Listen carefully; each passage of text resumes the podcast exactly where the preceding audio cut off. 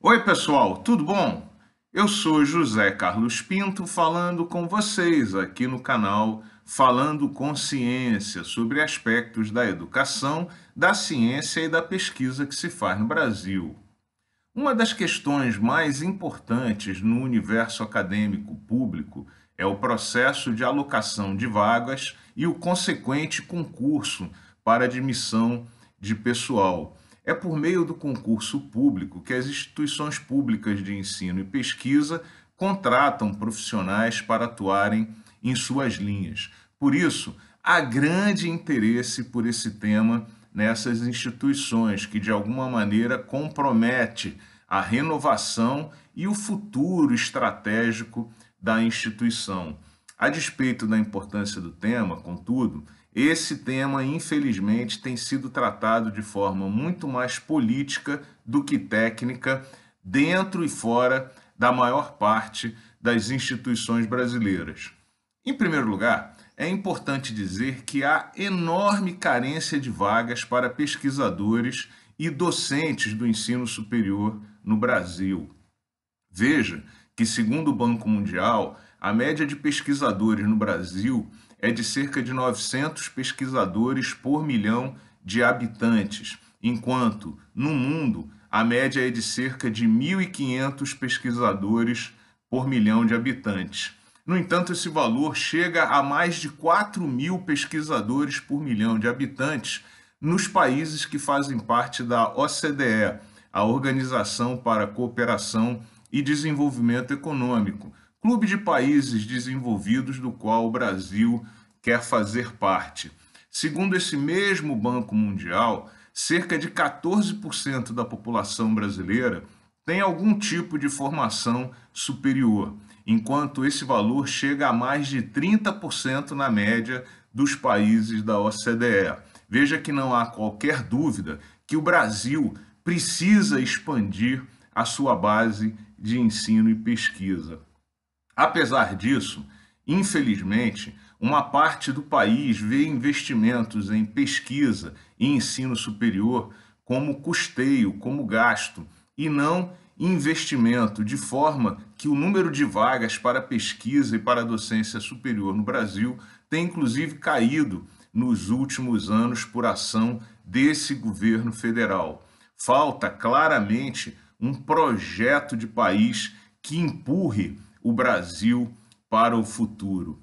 E é exatamente esse ponto que eu queria tomar, porque é exatamente por falta desse plano estratégico de país que o processo de alocação de vagas, na maior parte das vezes, faz uso de critérios de distribuição baseados na história das instituições, no tamanho das instituições ou em critérios meritocráticos que, na grande maioria das vezes, não fazem qualquer sentido em um ambiente que muda com grande velocidade, como no caso das áreas de ciência e pesquisa em todo o mundo.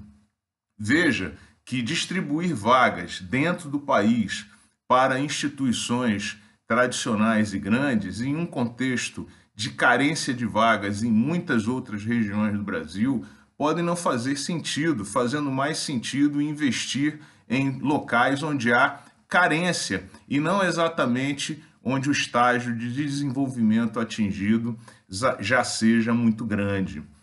Veja também que dentro das próprias instituições pode ser que um grupo de pesquisa grande e forte não precise necessariamente crescer mais, fazendo mais sentido investir e alocar vagas exatamente nas áreas mais frágeis e ainda menos desenvolvidas.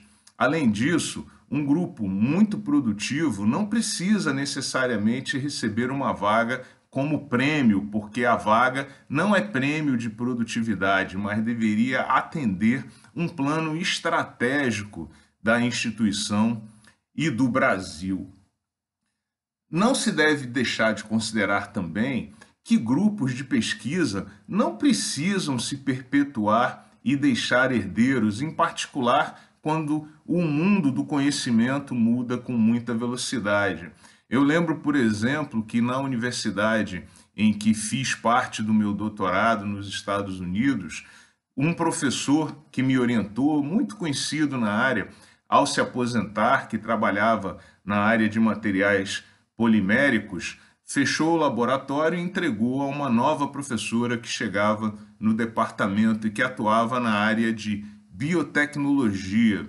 Veja que não há qualquer necessidade que o docente deixe um herdeiro no departamento para continuar essa atividade se isso não fizer parte do plano estratégico da instituição e do país como um todo. É necessário aumentar o número de vagas em pesquisa e docência superior em instituições de ensino e pesquisa no Brasil. É necessário aumentar o número de instituições de pesquisa e ensino público no Brasil, porque há enorme carência nessas áreas. E é necessário mexer nesse tema espinhento que diz respeito ao processo de alocação de vagas dentro de cada instituição. Nós deveríamos sempre privilegiar o plano estratégico de futuro e o que nós desejamos fazer nos próximos anos, ao invés de alocar vagas e fazer concursos olhando boa parte do tempo para o retrovisor. Um grande abraço e até o próximo vídeo.